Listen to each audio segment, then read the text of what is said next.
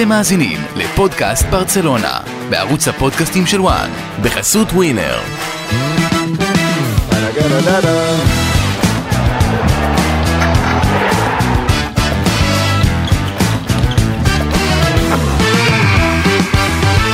שבוע. פודקאסט ברצלונה, פרק מספר 56, הפרק שפותח את חלון ההעברות של הקיץ. בדקות הקרובות ננתח עמדה עמדה ושחקן שחקן את ברצלונה עם הכניסה לעונת המלפפונים. איתכם אורי רייך יחד עם גל קרפל ונדב זילברשטיין מאתלטי קליניק, מה נשמע חברים? אהלן. הכל טוב, הכל טוב. יפה, עוד מעט נדבר על מי שמועמד להגיע ומי שמועמד לעזוב, איפה צריך להתחזק ואיפה פחות ומה השמות הרלוונטיים. אבל חייבים להתחיל, איך לא, עם האחד שלא מגיע לברצלונה, לאו מסי, ביום רביעי הוא מודיע על ההחלטה שלו שלא לחכות לברצלונה ולבחור באינטר מיאמי. קצת old news, אבל ניתן את הבמה, אין מה לעשות, בכל זאת. אה, נדב, עברו כמה ימים. בתור אוהד, איך, ה- איך התחושה? תראה, העניין של בתור אוהד זה, זה נקודה בעייתית, כי כרגע גם הפן בייס של ברצלונה מאוד מאוד מאוד מחולק על, מה, על איך להתייחס לזה ש... אני שואל אותך. תראה, זה, זה הולך להיות אה, טיפה נוקב וזה הולך להיות טיפה קשוח. אני לא, אני לא מצליח להבין, אני, זה הורג אותי באמת ברמה האישית, איך אנשים מצליחים בכל זאת לרדת על מסי ולהתאכזב ממנו עד כדי כך. בכל, אני, אני גם ניסיתי להעביר את הסיטואציה בראש כמה פעמים, על מה לעזאזל קורה פה. יש לנו באמת המצב עם ברצלונה ולפורטה מול הליגה. עכשיו לפורטה, מי שמכיר קצת פוקר, אה, ה- טיפה אם אני אה, נכנס לז'רגון הזה, הבן אדם אין לו קלפים, אז הוא הולך עם פול בלוף לכל הכיוונים, כמה רחוק שהוא יכול. אני לא יכול להאשים אותו, הוא קיבל את הירושה הזאת. אין מה לעשות, זה המצב של הפורטה. ואנחנו מגיעים למצב שהוא מנסה לשכנע את מסי שכן, אל תדאג, נסדר הכל והכל יהיה בסדר ואין בעיות והכל זה. ויש לנו תוכנית, וגם הליגה אמרה שאם נעמוד בתוכנית תוכל לבוא. והוא מנסה גם למכור את זה לטבעס שבו אנחנו מביאים את מסי ויהיה בסדר ופה ושם והוא קיבל את האור הירוק אבל אמרו סבבה יש אור ירוק אבל אתה צריך גם למכור 80, אה, ב-80 עד 100 מיליון יורו. עכשיו יש לנו מצד שלישי גם את שווי. שווי יש שחקנים שהוא מבחינתו הם untouchable, הוא לא רוצה, לפי הדיווחים, כן? לא רוצה למכור את רפיניה, לא רוצה למכור את דמבלה, לא רוצה למכור את פרנקי, לא רוצה למכור עוד כל מיני שחקנים, אז מה נשאר לך? אתה מנסה לשכנע את מסי להישאר ובוא תחכה עוד שבוע, ובוא תחכה עוד שבועיים, ובוא תחכה פה, בוא תחכה שם, אנחנו רק צריכים לצליח למכור את אריק, את פרן, גר... את אה, פרן תורס. לא רציני. אה, מה זה לא רציני? זה לא רציני. ההתנהלות סביב מסי, בסופו של דבר, הייתה לא רצינית במובן הזה של ברצלונה ומסי, שני הצדדים לא עשו הכל כדי להגיע אחד לשני. לא, לא התאבדו על זה לגמרי. שנייה. אלא, אלא הם, הם עשו הרבה רעש של רצינו ועשינו הכל, אם רציתם ועשיתם הכל הייתם עושים את זה, אני חושב משני הצדדים. אה, תראה, ו- ובסופו של דבר, זה לא עניין של כעס, אבל כן, זה חבל. מזל שהוא עבר למיאמי. לא, ברור. כי, כי זה מוריד הרבה מהלחץ, זאת אומרת, הוא לא יוכיח שום דבר שיגרום לאוהדי ברסה להגיד מה עשית לפורטה. אה, זה מאוד נוח, הלך לאי המתים שם, כן. ו- וזה נוח. תראה, אני, אני רוצה להסתכל על זה כאילו בעוד פרספקטיבה, הוא איש משפחה, אין לו מה להוכיח. אם באמת, בוא נגיד את זה ככה, אם באמת הכל היה מסודר, אני באמת מאמין שמסי היה חוזר לברצלונה. אפילו בשביל המשפחה שלו, אפילו בשביל לסגור מבחינתו מעגל, אני בטוח שלפורטה רצה את זה, כי זה הכתם השחור הכי גדול שלו. כאילו יש גם את הנושא של פימי, אבל לדעתי נדבר על זה יותר שעם, ברגע שהוא ייכנס לליגה שוב. אה, אבל אני מסתכל באמת על מה שקרה עם מסי פה, ועל הסיטואציה שגם הייתה איתו ב-2021, ואני לא מאשים אותו. מה זה פתאום את מסי אתה לא מאשים. את מסי אני בטח לא מאשים, יש לו משפחה, יש לו דברים על הראש. לא נראה לי הגיוני שהוא ימשיך להחזיק את עצמו באוויר, זה לא מנג'ר. נכון? אני אגיד שני דברים. האחד, אני מסכים עם קרפל, שאני חושב שכל הצדדים, אגב, כולל הליגה, רצו, אבל לא ברמה של להתאבד על זה. הליגה לא אמרה, אנחנו רוצים ונעגל קצת פינות, או נקל עליכם. הם, הם חיכו וחיכו עם העיכוב של האור הירוק שהיה אמור להגיע למאי, ורצו ככה על קוצו של להיות עם ההסכם, עם התוכנית, אה, עם התוכנית התכנות. וכמו שקרפל אומר, אני גם, אני חושב שברצלונה מאוד רצתה, אבל לא ברמה של למכור או את הכוכבים הגדולים שלה, או מהר מהר למכור את מי שכן הם רוצים למכור תמורת מחיר יותר נמוך, לתת ההבטחות ואת. הבטוחות, ומינואר אולי למצוא אנשי עסקים, למצוא את ה... אני מאמין שהם ניסו, אבל לעשות שוב, דרכים להתחייב למסי שיש חוזה שהם יוכלו לשלם. בתמונה הגדולה, ברצלונה לפני שנתיים, היה לה את אחד הרגעים הכי קשים בתולדות המועדון, הרגע הזה שמסי עוזב, למרות כן. שהוא רוצה להישאר, מוכן לקצץ, פשוט לא התכוננו לזה כמו שצריך. ומה ש... פה אני לא בטוח שלא התכוננו כמו שצריך, כי עוד מעט אני נדבר מדבר על לפני- המצב, לפני נכון נכון, שנתיים לא התכוננו אומר. במקרה הזה, ועוד מעט נדבר על המצב הכלכלי הנוכחי, כבר התחיל נדב ככה לז- לזרוק רמזים, זה באמת היה מאוד מאוד קשה להכין את כל המערכת, וגם לא רק לחזק במסי, להכין תוכנית שלמה גם, שתחזק את הקבוצה מעבר לא, אני- למסי, אני- ולהכניס את מסי, ולהספיק את הכל, איך שנגמרת העונה, לא, ביום ודאי יומיים שזה היה קשה, אני. מתכוון לזה שהם לא התכוננו כמו שצריך לפני שנתיים. נכון. הם לא התכוננו לאפשרות ש... אין להם כסף לחתום איתו על חוזה, וגם שאסור לו לקצץ לפי החוקים בספרד, אז אז ב- ברמה שזה תספיק, אז הם פשוט לא התכוננו כמו שצריך. תראה. עכשיו, בגלל הטעות ההיא שעשתה, שהייתה אז, היית מקווה שדבר אחד ברצלונה יודעת לסדר בשנתיים האלה. עזוב הכל, שימו כסף בצד לחוזה של מסי, שיחזור, כדי לתקן את העוול ההיסטורי, ואני לא אומר שזה טעות שהם לא עשו את זה, זה חבל שהם לא עשו את זה, חבל לי שהם לא עשו את זה, וגם אנחנו יודעים שהיו גורמים במועדון כמו ג'ורדי שבכלל לא רצו את זה, אבל ח... זה חבל, זאת אומרת, במובן הזה, כן, הם לא חשבו שמסי יותר חשוב מרפיניה, פרנקי, קונדה, וכמו שאורי אמר, הם היו יכולים לסדר את זה, והם לא סידרו את זה, וברגע האחרון הם התחילו לרדוף אחד את האחר, אבל אורי, אני, אני, אני רוצה שנייה לעצור, יש לך פה מחיאות כפיים? יש לי מחיאות תן לי כפיים, מחיאות כפיים. תן לי מחיאות כפיים. מחיאות כפיים, רגע, זה כמה לחיצות. אה, זה כמה לחיצות. הפתעת אותי, כן. אתה טכני אתה? מה יש לך זה? טכני של פרנקי דה יונג. אתה. מחיית קיבלת. כף זה כל השם. חברים, חברים, עם כל הכבוד להכל, אתמול פפ גוורדיאולה לקח אליפות אירופה, ואנחנו פה בפודקאסט ברצלונה, נו. ואנחנו אה, צריכים נכון, להגיד נכון. מילה, נכון. אה, מילה טובה, עד כמה שאנחנו מקווים שהוא לא יהיה טוב כמו שהוא, אומרת שסיטי לא תעבור את ברסה, אבל המאמן שהקים את הקבוצה הכי גדולה בתולדות הכדורגל העולמי, ברצלונה של פפ, אה, ראוי להערכה ולכבוד, ולמרות שזה היה נוח מאוד שהוא לא לוקח אליפויות אירופה במקומות אחרים, אה, אה, מגיע לו ורק נאחל לו שהקבוצה שלו לא תשתפר עד כדי כך, שיגידו שהיא יותר טובה מברסה של אז. הבנתי, זהו, זה היה חשוב לך להגיד. זה היה חשוב לי אני- להגיד, אני בכל אני זאת, שמח אנחנו בשבילו היום. גם, זה כן, הכדורגל שלו, ולדעתי הוא. קצת ירד טיפה באיכויות שלו, כן. ביכולת שלו לייצר פתרונות, פפ גוורדיולה, כי נגיד, מה שהיה יפה אצלו בברצלונה, זה שפתאום היה מקריץ לך איזה ילד אה, כלשהו מהנוער, או מנסה שחקנים בעמדות אחרות ותפקודים אחרים, וזה כאילו היה קטע הוואו של פפ. עכשיו, אני רואה את זה פחות, עכשיו אם חסר לו שחקן בעוד תפקוד בעמדה מסוימת, הוא קונה אותו. תשמע, מה שנשאר לפפ, זאת, אתה יודע, זה מצחיק, זה יום הפרגון הגדול לפפ, כן. אבל גם אתמול נשארה לו הנקודה הרעה הזאת, שתמיד הוא מגיע לגמר, ומשהו קצת משתבש. משחק לא מספיק טוב, וגם אתמול היה זה משחק גם לא היה קשה. צריך לדעת היא- לא, אבל לגבי גם זה. כשברסה לקחו, זה היה לא מספיק טוב, כאילו יש משהו שהוא כזה, איזה מחסום פסיכולוגי בגמר, אגב, גם לפרגוסון היה את זה, זאת אומרת, הוא רגע, בחברה טובה. באמת, ברצלונה נגד מנצ'סטר יונייטד שהם לקחו עם 3-1, זה היה סוחף. מנצ'סטר יונייטד היה משחק ענק. בוומבלי. כן. כן, כן, זה, אתה יודע מה, זה היה משחק אה, שיא. הנה בום, הרסתי את התיאוריה. עבר, מצטער. הרסת את התיאוריה, לא, אבל זה משהו מצטער. שקורה לו, שקורה לו אה, די הרבה, וגם אתמול היה צ'וקריות קלה, אבל כן. הם לקחו, הם לקחו. אבל זהו, אני... נחזור רגע נחזור לנושא מסי בשתי נקודות, אני רק רוצה להגיד משהו שלדעתי לא אמרו אותו מספיק ולא נתנו עליו מספיק דגש, וברצלונה, גם היו כאלה שנזפו בה, בהודעת התודה למסי ברגע שהמשא ומתן הזה נפל, דחפה שם איזה פסק, פסקה על זה שלפורטה מכבד את ההחלטה של מסי ללכת ולשחק בליגה עם פחות דרישות, אחרי הלחץ שהיה עליו, ואמרו מה ברצלונה היא עוקצת את מסי, מסי בטייק פתיחה שלו, בריאיון, שהוא אומר החלטתי, משפט אחד הכי חשוב, לא לשים את העתיד שלי בידיים של אחרים, כמו שכבר קרה, והאחרים זה לא רק לפורטה, זה גם טבעס, שאמרו לי פעם קודמת יהיה בסדר, יהיה בסדר, ולא היה בסדר. ודבר שני, הוא גם אמר, החלטתי, ולא שאלו אותו, לא אמרו לו, הוא מעצמו יזם את המשפט, והוא אמר, החלטתי קצת לצאת מהפוקוס, אחרי כל מה שעברתי בשנתיים האחרונות, שלא היה לי טוב, ואחרי המונדיאל והזכייה, רציתי קצת לצאת מהפוקוס, קצת להיות יותר עם המשפחה וכולי. זאת אומרת, זה קצת קשה לנו אולי להכיל את זה, אבל גם מסי באיזשהו מקום היה מוכן לזה, שאם זה לא מסתדר עם ברצלונה טיק טק, אני מוריד רגל מהגז ואני עובר הלאה. ומה שאני רוצה לשאול אותך, קרפל, בואו נתחבר חזרה לברצלונה, ברמה המקצועית. קרפל, אה, הדעות חלוקות, גם אם לא חצי-חצי, בין כאלה שחושבים שההחלטה של מסי לא להגיע תפגע מאוד בהצלחה של ברצלונה בעונה הבאה, מקצועית, לבין אלה שאומרים שזה דווקא לטובה, אתה יודע, ימשיכו בתהליך שהתחילו, ועדיף לא לחזור אחורה לתלות הזו וכולי. איפה אתה בדיון הזה? לטובה זה לא, אני ידעתי, כי... כי גם יש דברים שהם יותר גדולים מאשר היכולת בעונה, זאת אומרת משני הצדדים. א', יש דברים יותר גדולים, שזה הסיום של מסי את הקריירה בברצלונה לדעתי זה היה עניין גדול. אבל מקצועית? זהו, ו- וכמובן זה עוד יותר מתחזק, כי גם מקצועית, מדובר בשחקן אדיר, שלפני רגע זכה בתור השחקן הכי טוב אה, אה, במונדיאל. אה, בפריס סן הוא נתן להם גול אה, הכי חשוב.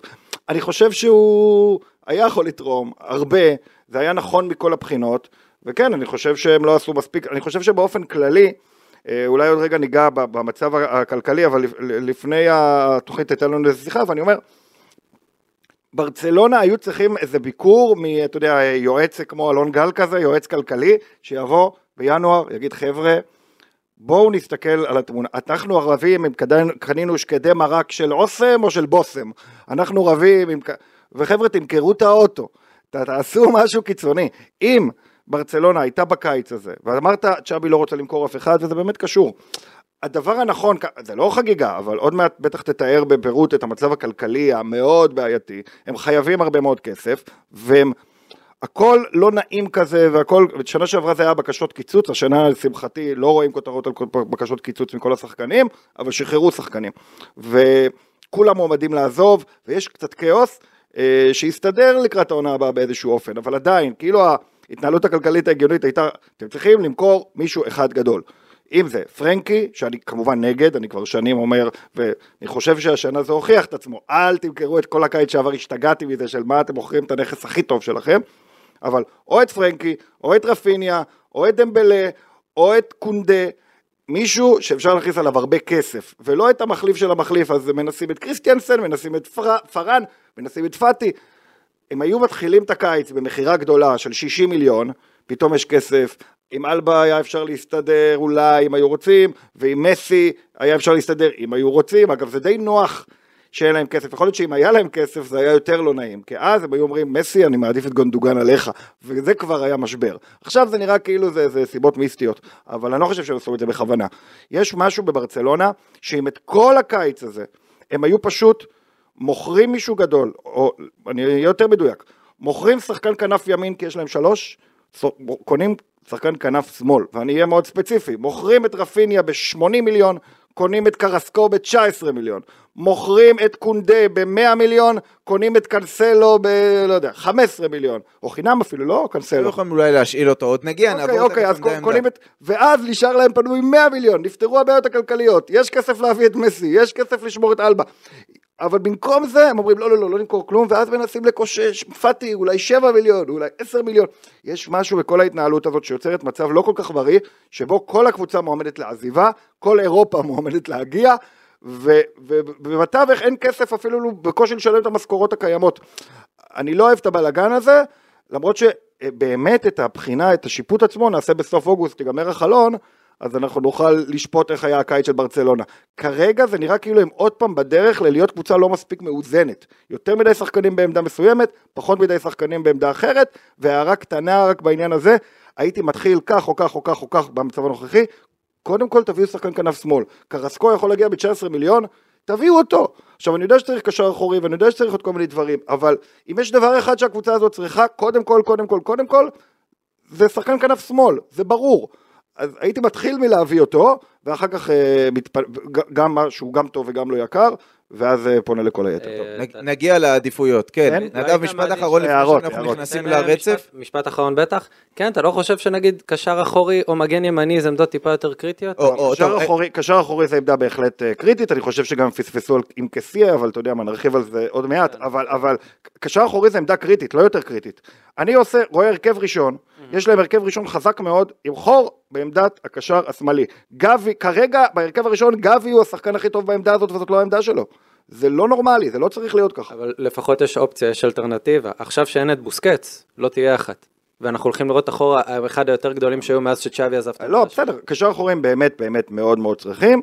אני מסכים שהם מאוד מאוד צריכים והיו צריכים להביא אותו. אגב, אתה, אתה מה, אתה צודק, בנאום שלי קודם, הדבר היחידי שכחתי להזכיר, שבתוכנית עבודה היה להם גם כסף להביא קשר אחורי.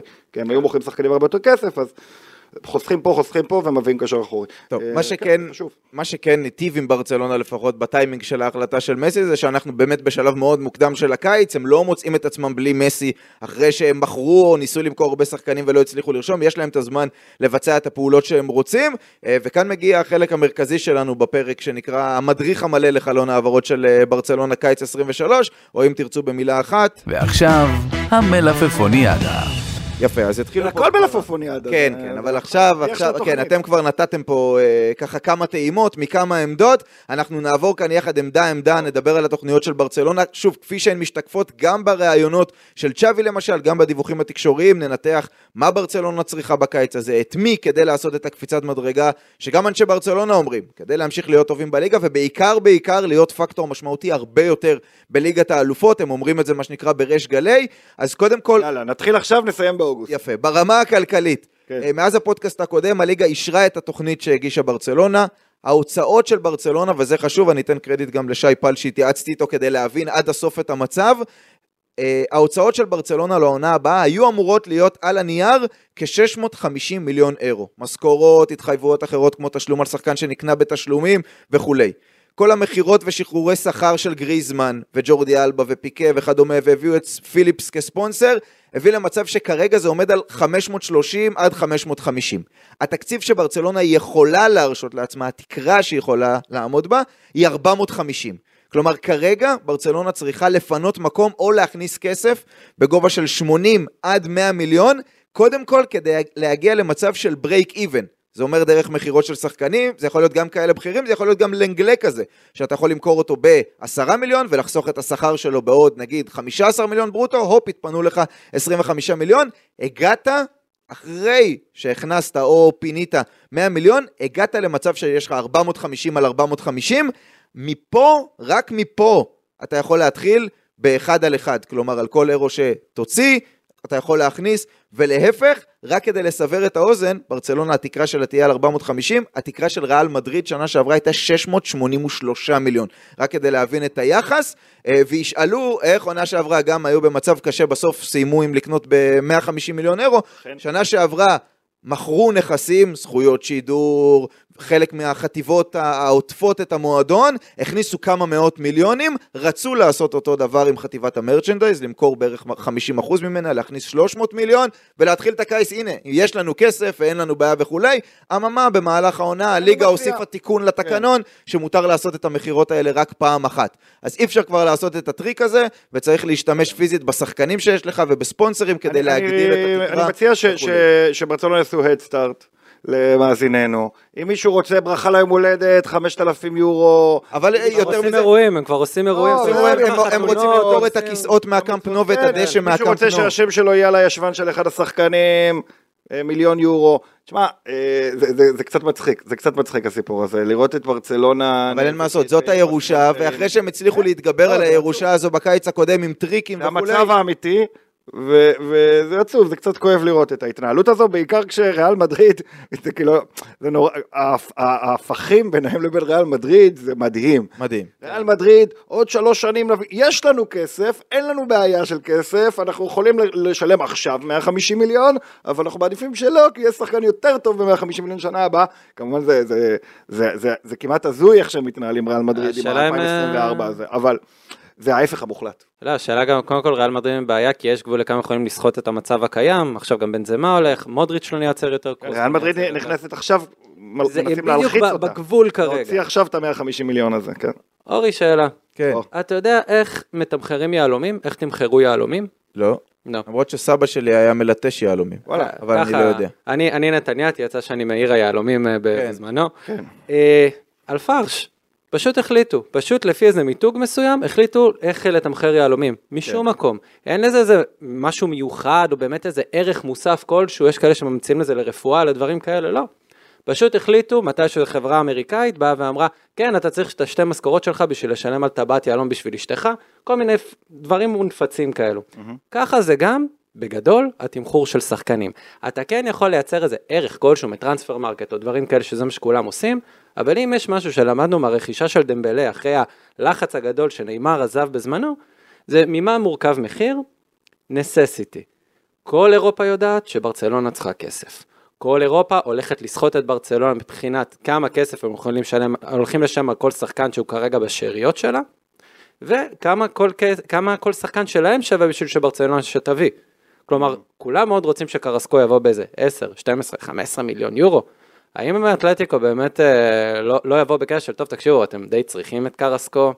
לא, השאלה היא, זה גם הולך לשני הצדדים, כי ברצלונה יכולים להפוך את זה. זאת אומרת, ברצלונה כמובן היו יכולים... ה- ה- יש, משהו מאכזב אותי בברצלונה זה חוסר קריאת השוק, אני אקרא לזה. זאת אומרת, או, או, או חוסר קריאת השוק, או שזה סתם חרטות בכותרות. כי אתם, כאילו, לפעמים שמפורסם, הם רוצים למכור את פאטי בהמון כסף, אבל מסתבר שאין שוק כל כך לפאטי. או, הפתעה. ואז הם רוצים למכור את פארן בהמון כסף, הם רק קנו אותו ב-60 מיליון לפני אין- רגע, אין. ולא עומדים לשלם להם 60 מיליון. עכשיו, לקרוא את השוק, זה חלק מהעבודה שלהם. העבודה שלהם זה להבין, לשאול, לבדוק.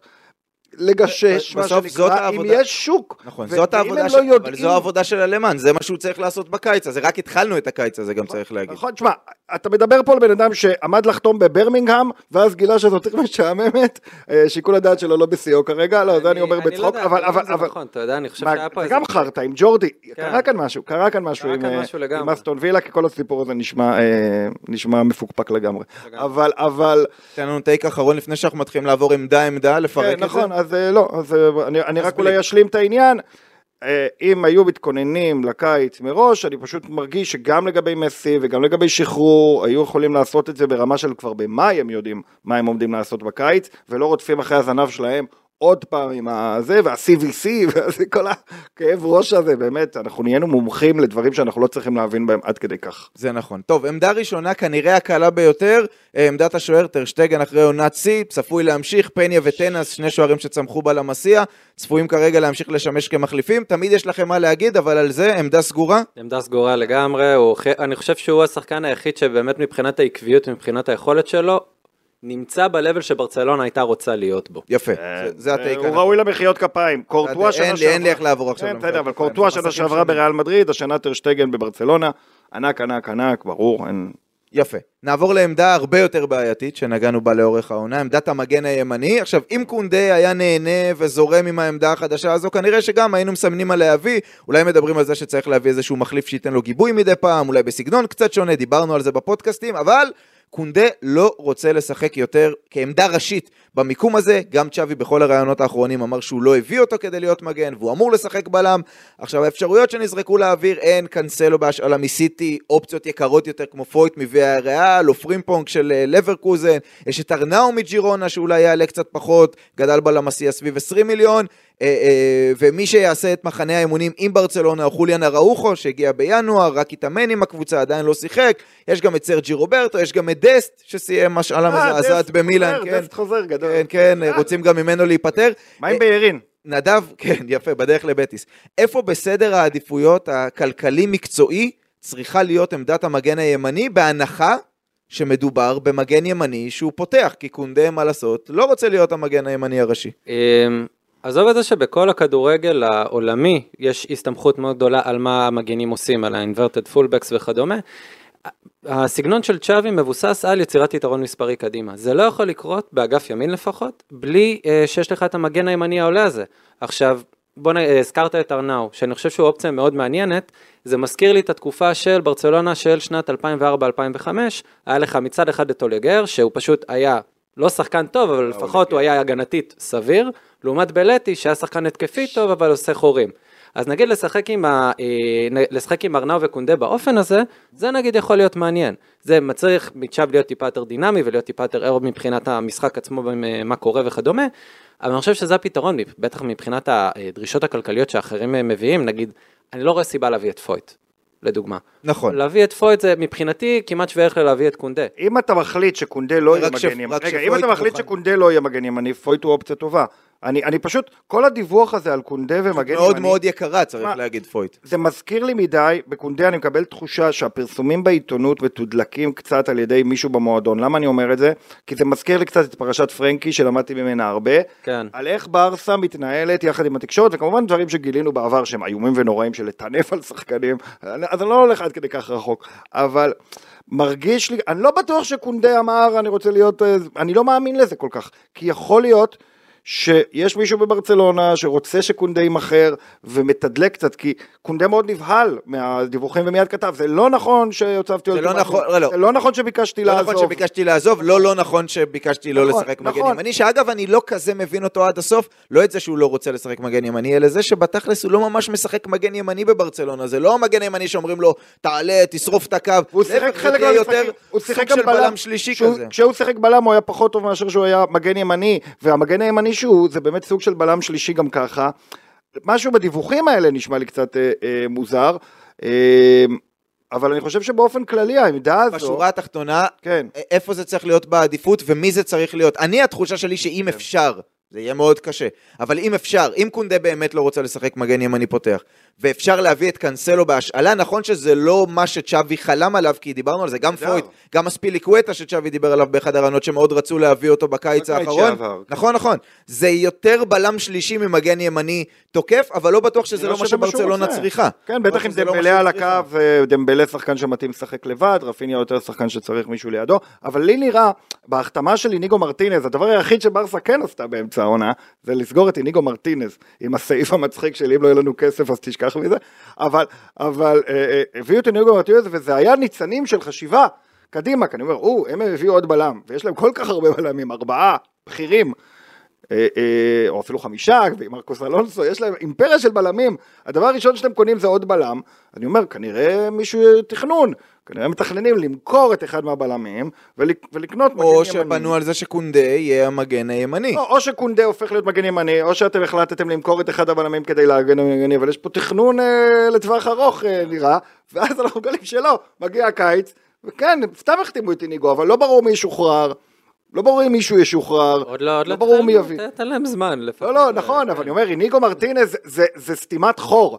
אז סתמתם את החור, אבל עדיין לא היה אבל אין עוד חור. חור. כן, אגב, שורה תחתונה, מה עושים, אה, מה היית עושה עם עמדת המגן הימני? אה, התחלתי להגיד, הייתי מביא נגיד מישהו כמו ארנאו שהוא אה, התקפית מצוין, אה, והייתי באמת משחק עם אה, קונדה בתור אה, ימני הגנתי, וארנאו בתור אה, ימני התקפי, ואני חושב שזה בסוף יהיה הפתרון הבריא יותר. אני לא יודע אם יש מישהו מעניין בברסה אתלטיק, בכנות, אני לא עד כדי כך עכבר של אה, הליגות הנמוכות וברסה אתלטיק בפרט. אה, אבל אני חושב שדווקא שם, אם יכולים לעשות איזה פתרון מהסוג הזה, הייתי מדבר על בצורה רחבה יותר, בוא נשנה מערך. טוב, אולי זה איזה חוליאן אראוחו כזה, המקסיקני שהביאו אותו בינואר, אולי הוא יהיה. הפלסטר הזה. תשמע, הייתי מביע עליו דעה, אבל בכנות, אני עד עכשיו לא סגור איך, איך הוא משחק. אני לא חושב נכון, כי הוא שמישהו לא. שיחק בברצלונה, הוא רק התאמן איתם. ברור. אם מישהו פה ראה את הליגה תרגיש- מגיע. מה-MLS, לא? אל תרגיש רע, גם הוא לא סגור על זה, גם הוא יהיה בלחץ שהוא יעלה על הדשא להגיד מעניין אם אני אהיה טוב. כן, בסדר. זה, ממש מרגיש ככה. לא יודעים, אבל אה, אני חושב באופן כללי אבל, אני אומר כאמירה כללית, הדבר הכי טוב שקרה בברצלונה השנה זה חוליית ההגנה, ובאופן אידיאלי, בטח במצב כלכלי כזה שאתה לא יכול לזוז יותר ימינה ושמאלה, אלא אם כן אתה עושה מהלך של למכור עם קודה כדי לפנות כסף, כן? אבל באופן כללי, הייתי משאיר את זה ככה. זה הדבר שעבד הכי טוב בברסה העונה, ואומרים אין מגן ימני, חושב והרגישו שגם את זה באירופה, חבר'ה, בונים מועדון לאט לאט, הדבר שגורם לי הכי לחשוב שצ'אבי מאמן גדול, כתכונה אחת, זה שכמו מאמנים הגדולים בארץ ובעולם, בונים קבוצה מהגנה. לא מהתקפה, לא מלמעלה למטה, אלא מלמטה למעלה. ואם בעונה הראשונה יש לך קבוצה שמשחקת קצת לאט, קצת לא מלהיב, אבל עם הגנה מדהימה, זה רמז שאתה מאמן גדול, שיום אחד תבנה מועדון גדול. ופשוט לא הייתי מפרק את חוליית ההגנה, הייתי קודם צ'אבי- כל לא נוגע בה. גם צ'אבי אמר את זה, לא צריך לגעת בהגנה, אבל שוב, זה נורא תלוי באמת מה הסיפור עם, אה, עם קונדה שם, וזה מוביל אותנו כן. לעמדות הבלמים. אראוחו, קרפל נגע בזה מקודם, אראוחו, קריסטנסן, קונדה, איניגו מרטינס שאמור להצטרף בחינם, יש גם את אריק גרסיה, מצד אחד מסודרים קרפל, מצד שני, אם כולם נשארים, וקונדה באמת רוצה לשחק יותר בלם ופחות מגן ימני, איך זה מסתדר במהלך העונה כשברור שיש פה שלושה בלמים ברמת הרכב, פלוס איניגו מרטינס, אם, אתה יודע, אם מישהו מהם מוותרים, מוכרים בהתחשב במצב הכלכלי? שוב, אז אה, אידיאלית היה מאוד קל פשוט להשאיר את כולם. פשוט כמו שזה אבל- ולשחק עם קונדה מגן ימני. כן, יש, יש, יש אה, space ללמכור אה, אה, שחקנים, ודאי שקריסטיאנסן, שכן, הגיע בתור האח הפחות מוצלח של רודיגר מצ'לסי, כן. הרבה יותר מצליח ממנו הצליח ממנו העונה. אה, כן, שלושתם נהדרים, ואני, זאת אומרת, אם באמת הדבר הזה של קונדה לא מוכן לשחק עם גדל, אני פשוט לא מאמין לזה. אני לא מאמין שקונדה לא מוכן. ואם הוא לא מוכן? אז, אז יש לך הזדמנות למכור, למכור אותו? למכור שחקן ב-120, 130, 150, הוא בלם ענק, אתה יכול למכור אותו בהמון כסף, לפתור את כל הבעיות, להחזיר את הגלגל אחורה, לקנות את מסי, כאילו, לא, אני, אני כמובן מגזים, אבל קצת חבל שזה לא בתכנון מראש, שוב, אבל אם זה המצב, אז קונדה נכס ענק ענק ענק, אני מאוד תופס מקונדה, אבל אני גם תופס מקריסטנסן ותופס מארוחו, ואם המצב הכלכלי כל כך קשה, אז אתה יכול להסתדר איתם, למרות שאני הייתי מעדיף שהוא פשוט יהיה מגן ימני, על זה יש לנו נראה לי הסכמה. אה, כן, בגדול אני יכול להסכים איתך, למרות שכל פעם שאני רואה את הכמות בלמים, אני אומר לעצמי, רגע, אז צ'אבי כן רוצה לשחק עם שלושה בלמים? הוא כן מכוון למערך כזה? קונדה זה סוג של שלושה בלמים, אגב זה מה שיפה, כאילו, כן. זה מה שהיה במהלך העונה, גם אם לא קראו לילד בשמו. אפילו היו רגעים שזה היה כמעט שלושה בלמים בעצם, בלדה עולה מאוד גבוה. וקונדה נשאר מאחורה ומחפה על הבלמים, נהדר. אה, יכול להיות שבאמת מגיעים לזה, ל-3-4-3, 3-5-2 כזה. 3-4-3 לדעתי, לדעתי שוב, אולי זה יותר לדעתי אנחנו. נראה את זה יותר ויותר, אם קונדה באמת יישאר ולא יצליחו להביא מגן ימני top, מה שנקרא,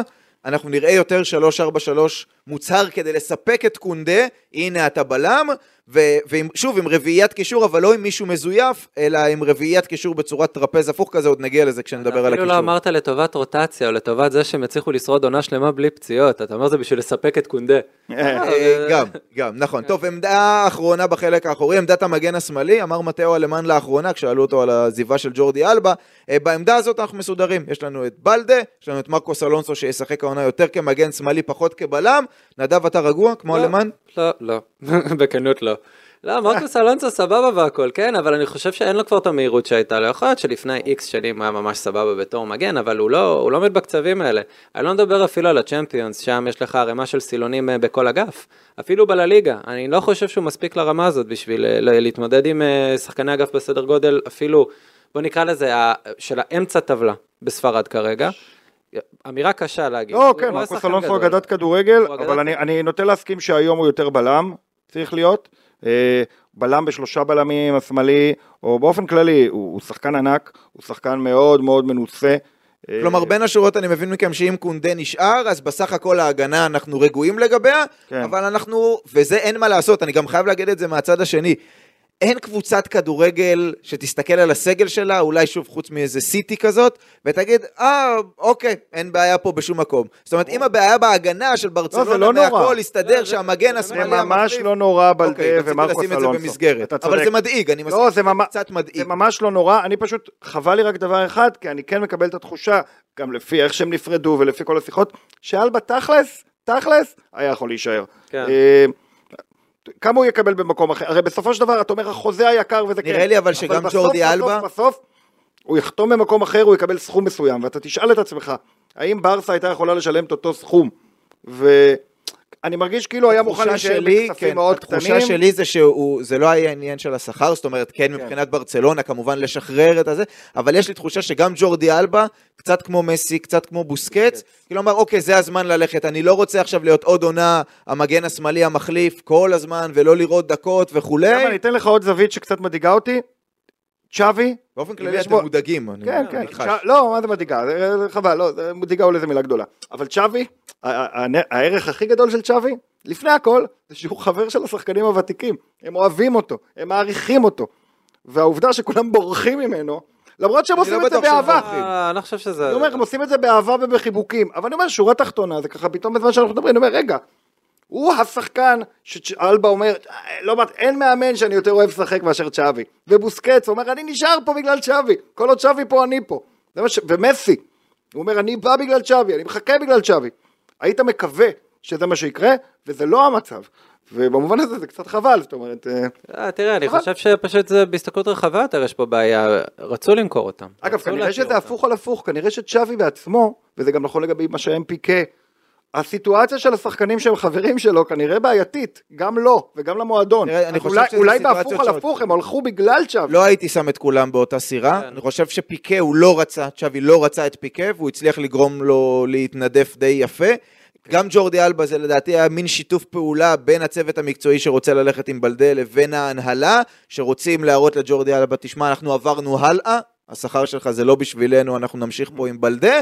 ובוסקץ שהם כן מאוד מאוד רצו, ולדעתי זה שהוא הולך, זה השוואה קצת גדולה, אבל עושה קצת בלאגן, בגלל גם שברצלונה במצב כלכלי לא טוב, כמו שבן זמה עשה לריאל מדריד. שלא תכננו שזה יקרה, ציפו שיסחבו עוד שנה, בוסקץ יסחוב עוד שנה, בן זמה יסחוב עוד שנה, ועכשיו כשהוא הולך, פתאום יש בור כל כך גדול, וכלכלית, לא תכננו להוציא כל כך הרבה כסף על העמדה הזו. כן, אורי, אני, אני ממש ב, ב, בזמן השיחה איתך, אני מרגיש שאני כאילו מבין משהו, כי פתאום אני קולט שכמה שזה שונה, הסיפורים של מסי, בוסקט ואלבה הם סיפורים מאוד דומים. ברסה לדעתי הייתה יכולה להשאיר אותם, להביא אותם, קצת יותר מאמץ, קצת יותר רצון, קצת יותר חנופה, אה, לא אפילו הרבה יותר כסף, ואולי אולי אולי יש כאן סיפור עומק עם זה שיש איזו החלטה שצ'אבי לא ישחק יותר עם השחקנים ששיחקו איתו, אלא יבנה אני, משהו אני, אחר. אני מחבר את זה למשהו שלושה אחר. סיפורים זה כבר נהיה, יש, תמונה גדולה. יש שם אחד שמחבר את זה. אני לא מסכים עם קרפל מצד אחד. אבל אתה לא מתעניין, לא, לא מתעניין. בהקשר של צ'אבי. לא בהקשר של צ'אבי, אני חושב שצ'אבי כן רצה. כן. אולי ג'ורדי אלבה קצת פחות, אבל בטח את בוסקץ, בטח את אה, מסי. מסי. אבל, ורשמתי לי את זה מקודם, הקיץ הזה בעיניי הוא המבחן של מתאו אלמן, ולמה? כי כשמתאו אלמן היה עם רגל וחצי באסטון וילה, לכאורה מה שנקרא, פתאום יצאו כל הדיווחים שהיו לו אי הסכמות, גם עם הצוות המקצועי וגם עם ההנהלה לגבי הבנייה העונה, ושהוא לא חשב שצריך להשאיר את ג'ורדי אלבה, ושהוא לא חשב שצריך להשאיר את בוסקץ, ושהוא לא חשב שצריך להביא את מסי, כי הוא חשב שהם מרוויחים יותר מדי, ושברצלונה צריכה דם חדש ולצאת קדימה, אז יכול להיות שבסוף מתאו אלמן איכשהו, גם אם לא כיוון לזה, ב, ב, אתה יודע, לא דרס לכיוון הזה, קיבל את מה שהוא רצה, אבל זה גם המבחן שלו, להראות איך הוא בונה את זה בלעדיהם. כן אפשר להגיד שהחוזים שלהם היו שערורייה של כולם. אה, חוזים. שמשנה לשנה בגיל 34 ו-5 רק עולה ועולה. זו זה- הירושה, זו הירושה זה היה, שכולם זה מדברים. עליה, זה אין מה לעשות, אני גם, אני מסתכל על למען, אני גם, התחלתם לדבר באמת על התרומה האפשרית של מסי, אם היה אפשרי כן או לא.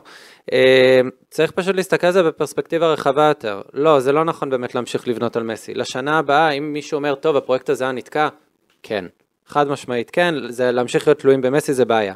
אבל זה, זה מרחב לנשימה שצ'אבי היה צריך, שוואלה זה היה יכול לקדם את הפרויקט בהסתכלות של לא יודע מה, חמש שנים קדימה. היה לך את מסי איקס זמן, יכלת להרוויח איקס כסף, יכלת לתת לשחקנים לשחק יותר רגוע, שבשחקן כזה משחק איתם.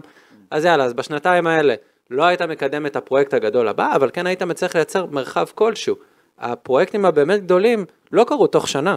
ברצלונה היא של פפ, גם סיטי הזאת של פפ. זה לא קרה תוך שנה, זה פרויקטים של מה, עשר שנים? זה מ-92 עד 2009? כל הפרויקט הזה של הלה מאסיה שהגענו לשיא שלו בשנים האלה קרה? זה לא יקרה כל כך מהר.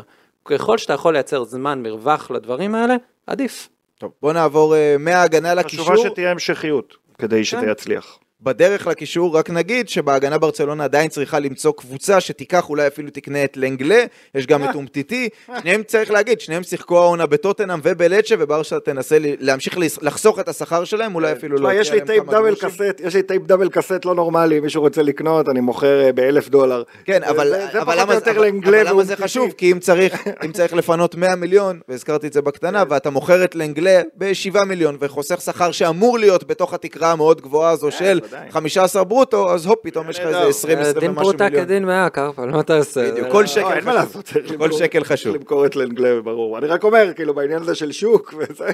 כן. לא, תשמע, זה, זה הרבה פעמים בעיה בברצלונה לעומת נגיד, לא יודע מה, סביליה, שהיא קבוצת, בוא נגיד, היא הקבוצה הכי חזקה בשוק בדרך כלל, יודעת כן. תמיד את מי לקנות, יודעת תמיד את מי לשחרר. ברצלונה לא יכולה לשחרר שחקנים בפיק שלהם, כן? היא צריכה את השחקנים בפיק שלהם. כן. בגלל זה בדרך כלל אה, כן הדינמיקה. שלהם בשוק היא בעייתית. ברצלונה בעבר מכרה שחקנים בפיק שלהם, וגם ריאל מדריד מכרו שחקנים. אבל מותר לעשות את זה אם- אם אם יש לך תוכנית. תשמע, אם יש לך תוכנית, כן, אבל אתה יודע, כמה פעמים זה באמת קורה, נגיד, את רונלדינו, עם אחרי שהוא כבר היה אה, עם משקל עודף ממש, וכבר לא מתפקד וכדומה. כמה זלטנים היו לה בהיסטוריה, שהם באמת שחררה אותה בפיק על זה שהם לא הסתדרו. זה לא באמת קורה בקבוצות בסדר גודל הזה. טוב. אה, זה מה שזה. זה נכון. אה, אוקיי. נעבור אה, למרכז הקישור, שם אמרנו, בוסקץ עוזב, את קסיה שהגיע בחינם ברסה רוצה למכור לה מרבה במחיר, זה כרגע, ופבלו טורי צפוי לצאת להשאלה. יש את פרנקי דיון, גבי ופדרי, אם תרצו גם פבלו סרצ'ו טורי רוברטי. בטוח יצא להשאלה. אני תמיד, זה לא, זה כמו... תלוי אני כמה חושב הם. יביאו. אני חושב שהוא היה צריך לשחק העונה יותר, אבל אני חושב שהוא יצא זה להשאלה. די ברור, תלוי כמה שחקנים יביאו. אם יהיה מקום, אם יהיה חסר קשר מספר 6 הוא יישאר, ואם יהיה כבר מספר 6 מה אני אגיד לך, זה הפבלו טורי של שרודינגר, אני לא יודע אם הוא נמצא, אם הוא לא נמצא, אני לא יודע אם הוא אמור להיות, לא אמור להיות, הוא. קיים, האם הוא קיים? הוא פתח ממש. פעם אחת.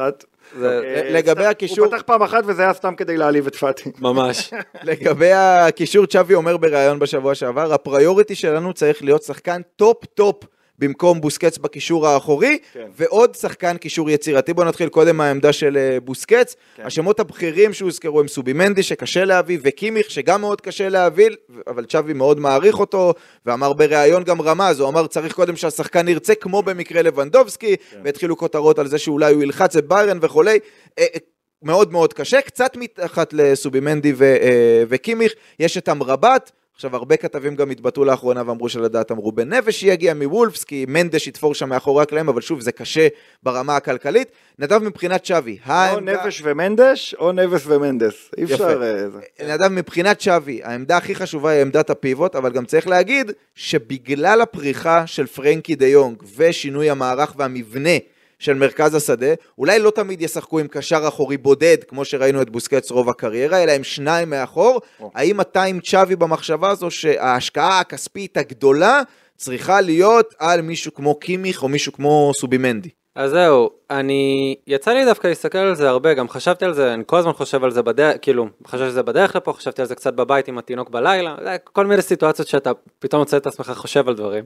אה, הסתכלתי קצת באמת יותר על סובימנדי, כי הוא מסוג השחקנים, בוא נאמר, קשר אחורי טוב הוא אחד שאתה לא יודע שהוא באמת משחק, שהוא לא באמת על המגרש. הוא ענק סובימנדי. הוא, הוא שחקן מעולה. אני יכול לראות באמת מה צ'אבי מוצא בו ואת הקווי דמיון לבוסקץ וכדומה, אבל בוסקץ היה גדול ככל שהשיטה הייתה באמת מתואמת למה שהוא צריך. ריאל סוסיידד, משחקת כדורגל יפה, שוטף, הנעת כדור. ברצלונה, בוא נאמר, היא עוד לא אפויה במקום הזה. אני לא יודע אם סובימנדי באמת יוכל לתת את התרומה כמו שרוצים ממנו עם ברצלונה הנוכחית. הפתיע.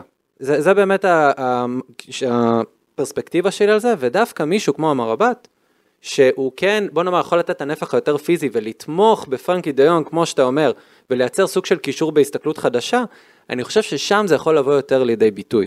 אני חושב שזה יכול להועיל יותר לברצלונה כרגע, שיש לו יותר קרוסים אה, מפשוט הנעת כדור ככה, מסירות קצרות. בדיוק, כי כולם אומרים, קרפל, צריך למצוא מחליף לבוסקץ, אבל יכול להיות, כל עוד פרנקי נמצא, כל עוד משחקים עם דאבל פיבוט, מה שנקרא, שכבר אין ממש את העמדה של בוסקץ, ולכן יכול להיות שמישהו כמו אמרבת, אולי אמרבת ורובן נבש כזה, שחקנים שהם גם רגילים לשחק רובן הרבה נבש, אני פעמים, מאוד לא נלהב מהשם רובן נבש. כן, גם צ'אבי לא. כן, אמרבת אבל אני הרבה מעדיף יותר אוהב, הוא מזכיר לי קצת את מז- אמרבת שחקן נהדר.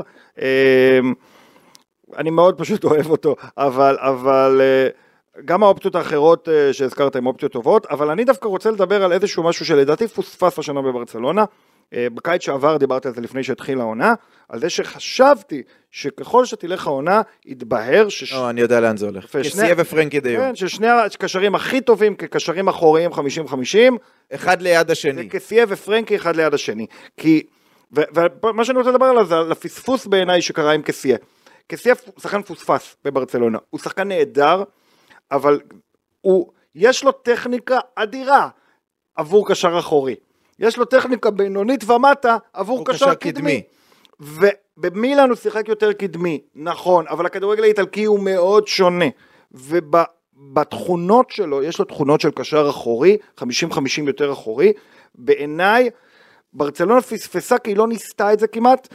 בעצם כל העונת שבי השתמש בקסיה בתור המחליף של פדרי, בתור שחקן קשר קדמי, והוא הוא פשוט היה כמו פיל בחנות חרסינה, הוא לא ברמה של ברסה, לא ב- ב- בעידון הזה של ברסה. בסוף העונה הוא התחיל לעשות את פרנקי, את אה, קסיה מאחורה כי לא הייתה לו ברירה, ושם קסיה היה הרבה יותר טוב. אני מרגיש שזה פוספס, אני לא יודע להגיד שבאמת הוא היה ענק, לי הייתה תחושה שלפחות זה שווה יותר אה, ניסיון, וזה יכול היה לפתוח את הפתרון. אולי חצי מילה גם על זה. אתה זוכר את אה, יאיה טורה? היה קשר אחורי בברסה שכמעט לא עושה התקפה ואז עבר לסיטי ופתאום אמר וואו אני חושב שאותו דבר כסיה זאת אומרת זה נורמלי בברסה ואותו דבר אגב עם בוסקץ אם בוסקץ היה עובר לפני שלוש שנים למועדון אחר באירופה אני מבטיח לך שפתאום הוא היה ענק בהתקפה ואנשים אומרים אתה בואנה חושב? בטח בטח אני- חושב. שקשר אחורי בברצלונה, היסטורית, אה, אה, אה, הוא, יש לו טכניקה ורמת התקפיות מאוד גבוהה, אבל יחסית לברסה, הוא יודע את מקומו והוא נשאר בתפקיד הקשר האחורי הקטן. הייתי רוצה לנסות לעשות טרנספוזיציה כזאת לקסיה. בכל מקרה, זה עבר, צ'אבי לא מאמין במה שאני אומר עכשיו, וזה לא קורה, אני אומר, זה היה יכול אולי לפתור את הבעיה. said that, אם אין את קסיה, זהו, אם אין- את קסיה אין אחורי, ואין בוסקץ, והביאו נניח רק את אמרבת. זהו, אז אני אומר, אם זה לא קורה, אז הם צריכים קשר אחורי. אני כן מרגיש שהיו, אפשר לעשות עסקה עם קסיה. קסיה יכול ללכת לאינטר ולהביא משם את ברודוביץ' או, או, או משהו אחר, כי קסיה שחקן ש... ברוזוביץ' היו לו רגעים מדהימים. כל העונה הרעה של קסיה, יש לו ערך שוק עדיין. כן, אה, אה, על פגעו- זה הם בונים. פגעו בערך הזה העונה. על זה בונים עדיין, בברצלונה. זה שחקן שהיה, אם אני לא טועה, שחקן העונה באיטליה לפני אה, כן. שנתיים. לא, לאה הוא היה, אבל היה, הוא היה נכון. אבל הוא היה אחד הוא היה הטובים. מרכזי. אה, הוא היה שחקן נהדר, אז אני כן חושב שיש לו ערך גדול באיטליה, אפילו באנגליה. דרך קסיה אפשר אולי למצוא קשר אח- אחורי אחר. אני, נוטה להסכים איתך במשהו מאוד ספציפי, התפקיד של קשר אחורי בברצלונה באמת בעייתי, הוא בעצם תפקיד של שני אנשים. הנושא הזה, זה אפילו לא קראו לזה קשר אחורי, קראו לזה פיבוט, שזה פשוט, זה, זה הגדרה אחרת, זה תפקוד אחר לעמדה הזאת, זה לא הקשר אחורי או שאנחנו כדורסל מכירים. של שנות ה-60. בדיוק, זה לא, זה לא איזה גטוסו כזה, זה לא איזה מסשרנו, אנשים שיבואו לשבור לך את הרגליים וזהו, הקשר האחורי של פעם. הוא חייב... רבת אה, קצת כזה.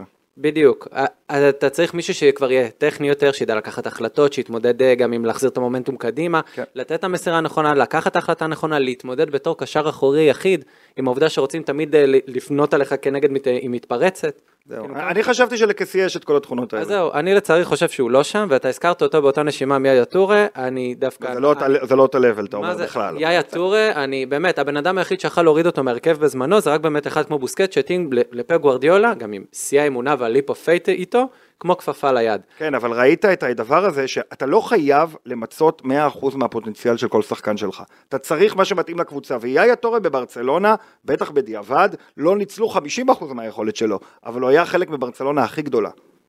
כן? אה, אז אה, אני... וזה מה שחשוב. אז בגלל זה אני חושב שבאמת האבולוציה של העובדה שאין את בוסקץ ואין שיטה שיכולה לתמוך במישהו כמו בוסקץ, זה פשוט לשחק עם שני קש- שחקנים מאחורה. כן, יכול להיות שזה מה שיתאים לזה. לפרנקי, וזה גם מה שיתאים, שוב, אם לא יגיע איזה סובימנדי, למרות שגם סובימנדי שיחק לפעמים בשניים מאחור, נכון. אולי זה מה שיכול להתאים באמת לקשר שיביאו במסגרת היכולות, כי אי אפשר כנראה, כנראה, להביא מישהו כמו קימיך, אבל ברצלונה כבר הפתיע אותנו בקיצים קודמים. אה, נלך קצת יותר קדימה בקישור, צ'אבי רוצה עוד שחקן יצירתי, אני מבין אותו, ראינו את ברסה העונה כשאין לה את פדרי. התכנון לפי הדיווחים היה מסי וגונדואן, שני שחקני קישור יצירתיים, אבל מסי לא יהיה. אה, מה זה מסי וגונדואן ופדרי וגבי. זה מה תשאיר רצו. לי את פרנקי.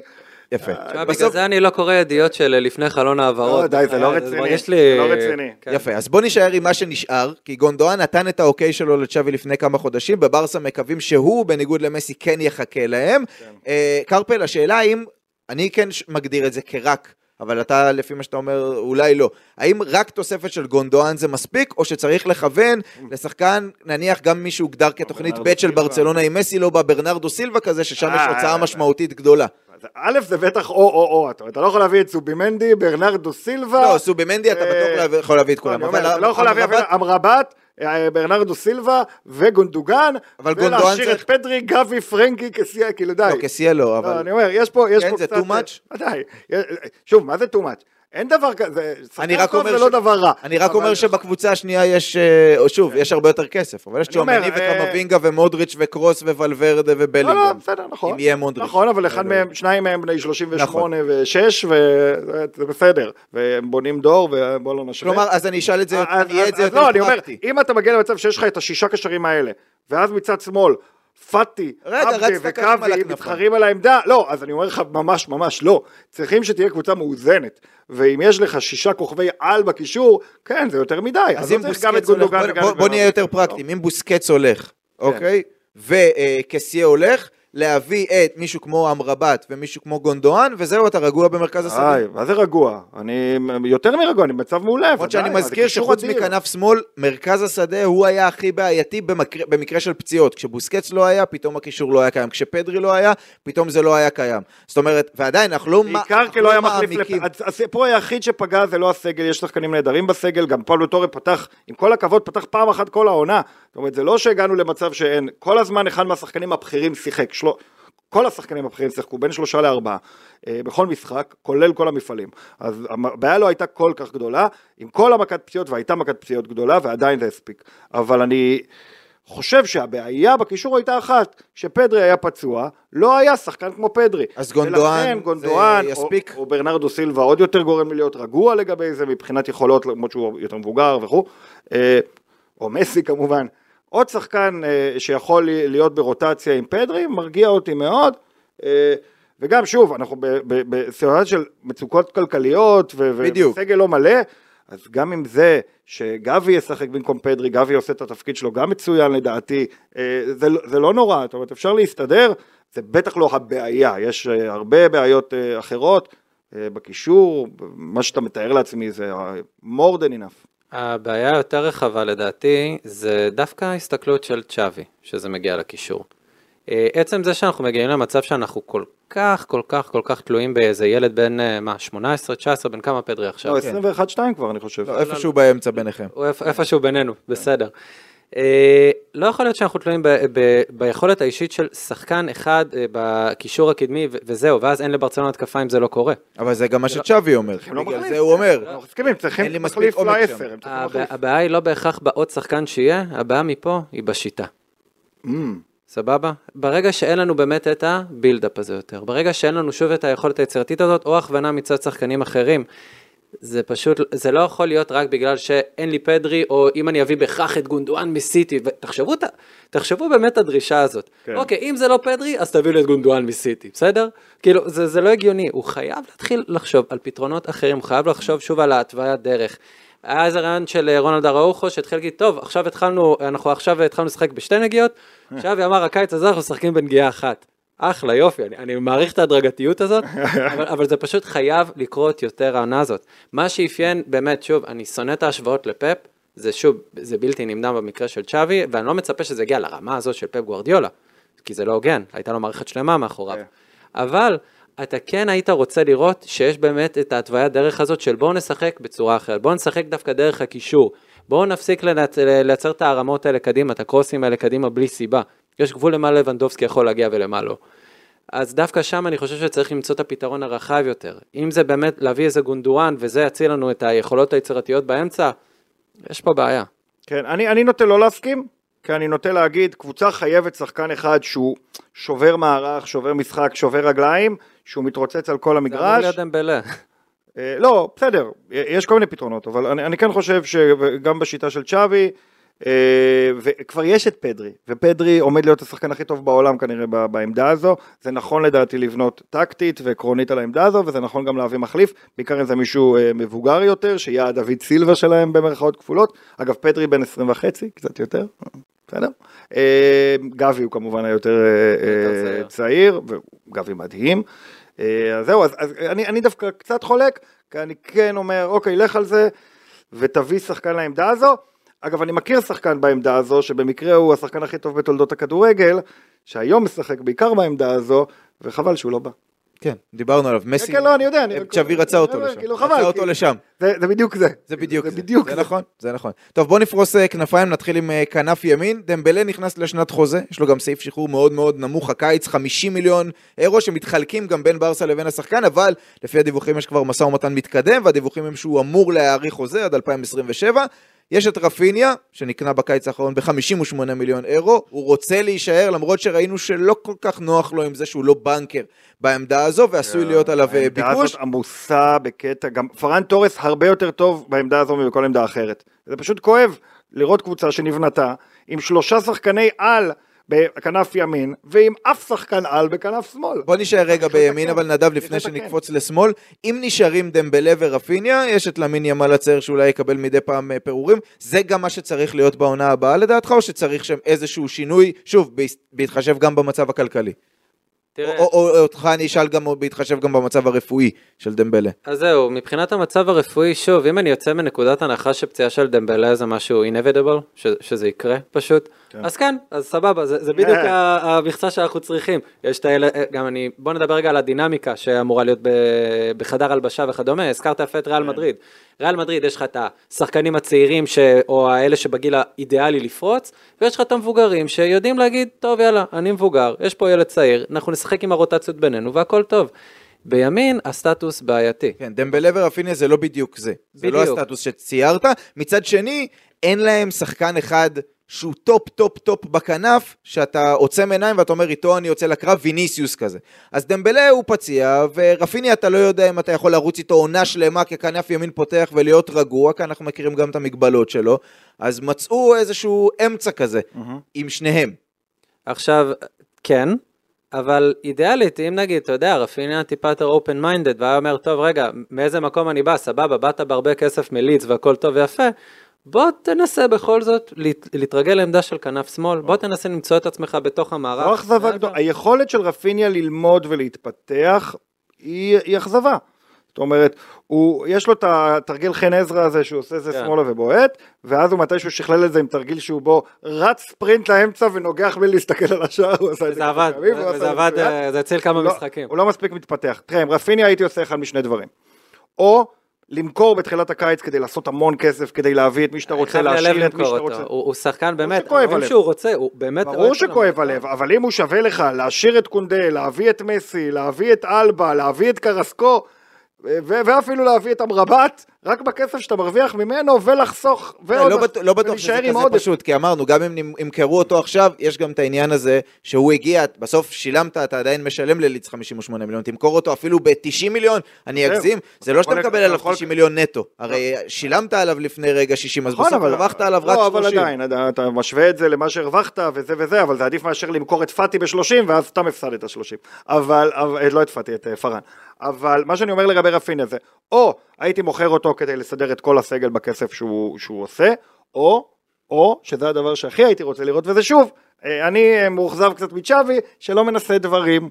אה, אז הגיע מאמן מנדיליבר לסביליה. אחרי שני מאמנים גדולים, הגיע מאמן קטן. והמאמן הקטן לקח שחקן בשם סוסו. למה אני מזכיר את סוסו? כי סוסו ורפיניה זה אותו שחקן, רק שסוסו קצת פחות טוב. שחקן כנף ימין, שכאילו לא מסוג, כמו קסטייחו, לא מסוגל לשחק באף עמדה אחרת, אף פעם לא נוסע באף עמדה אחרת, אם הוא מנסה אז הוא מרגיש לא נוח ומתגרד, יש לו רק רגל שמאל, והוא די צפוי. בא מנדיליבאר, ואשכרה לקח שחקן שכל הקריירה משחק על כנף ימין, ואמר לו, אתה שחקן אמצע, אתה ה playmaker שלי. אני חושב, בתחושה, שרפיניה היה יכול להיות playmaker אדיר, זה היה משדרג אותו כשחקן, יש לו יכולות נהדרות, הייתי רוצה לפחות, ואמרנו, כמה היה חסר ופדרי היה פצוע, פעם אחת נסה, פעם אחת נסה, לעשר דקות, לשחק עם רפיניה באמצע, מעניין. תבדוק, תבדוק. תראה, יצא פשוט שגם דמבלה וגם פדרי נפצעו באותו זמן, אז כאילו, אז אולי שם זה... כן. לא, אבל עם פראן, הוא יכול לעשות את זה, עדיין אגב זה תקע לו את המשחק, הרבה יותר זה שאין לו את פראן זה יכול העשר. להיות מעניין, אתה יודע? פראן, לא, לדעתי פראן בכנף ימין הרבה יותר טוב מכל עמדה אחרת. אני מאוד אוהב איך שהוא רץ על כנף ימין. פרן שחקן אגב של שתי רגליים יותר מאשר רפיניה. פרן שחקן פחות צפוי מרפיניה. ורפיניה באמצע, בעיניי אתה מבטל את הבעיה שלו. אה, שוב, זה, אה, זה תחושה, אבל עצם זה שצ'אבי לא ניסה, זה קצת מבאס אותי. יש לך בעיה, נסה, נסה. אז... אה, אם רפיניה אה, יגדל מחדש כשחקן 10, אין בעיה, לא צריך לא את גונדוגן ולא את... או ככנף. שמאל, כמו שאומר נדב, זה גם יכול לעזור, וזה נכון. מקשר אותנו לכנף הוא שיחק שמאל. פעם אחרונה שהוא שיחק בכנף שמאל, לדעתי זה, כזה, זה פעם אחת, זה היה חיוור לא, לא. לא, הוא בישל שער? בנגיעה אחת, הוא הוא כמעט? לא נגע בכדור, אבל, כן, כן, אני לא זוכר נגיד מי זה היה, משחק חוץ, שהוא קיבל כדור אחד- מיורקה או משהו, לא זוכר. לפדרי. כדור רוחב אחד לפדרי, וכאילו, כאילו הוא התבאס על עצמו, כי, תשמע, יש לו תכונות של שחקן כנף שמאל טוב, יש לו רגל שמאל מהטובות באירופה. אה, אז זה קצת מבאס שהוא לא מוכן אה, ללמוד ולהתחדש אה, באופן כללי. הייתי שמח לראות את רפיניה קופץ לנקסט לבל, אבל הוא צריך את העזרה של צ'אבי, ואת ה... שצ'אבי יכריח אותו לעשות את זה, כי רפיניה לאט לאט נראה כמו שחקן עם תתרת זכוכית די נמוכה, אלא אם כן הוא יתפתח. טוב, זה לוקח אותנו לכנף שמאל, כי דיבר, אי אפשר לדבר על כנף ימין בלי לדבר על כנף שמאל, כי יש גם שחקנים שהם אה, חופפים, אז ברור שמחפשים למכור את פאטיל הרבה במחיר, למרות ששוב, כל הדיווחים זה שהוא מתעקש והוא רוצה אה, אה, להוכיח שהוא יכול להישאר. יש את פרן שהוא על המדף, עליו יש דיווחים שאולי הוא כן יישאר. בכל מקרה, שניהם לא רוצים לעזוב בשלב הזה. יש את קרסקו, שהוא המועמד המועדף על אלמן, גם על צ'אבי, סיכמו בינואר עם איך הוא אתלטיקו. לא הגיע כבר, אוף. כן, אז לא אלמן כבר? זה מאמין שאפשר. אה, להביא אותו בעשרה מיליון אירו. יש גם את עבדה, שנתן עונת השאלה טובה באוססונה, והוא עשוי להימכר אם תגיע הצעה גדולה, בברסה לא נעולים כרגע עליו. מה מה הפתרון? אני יודע מה אתה תגיד. כן, היה צריך להתחיל.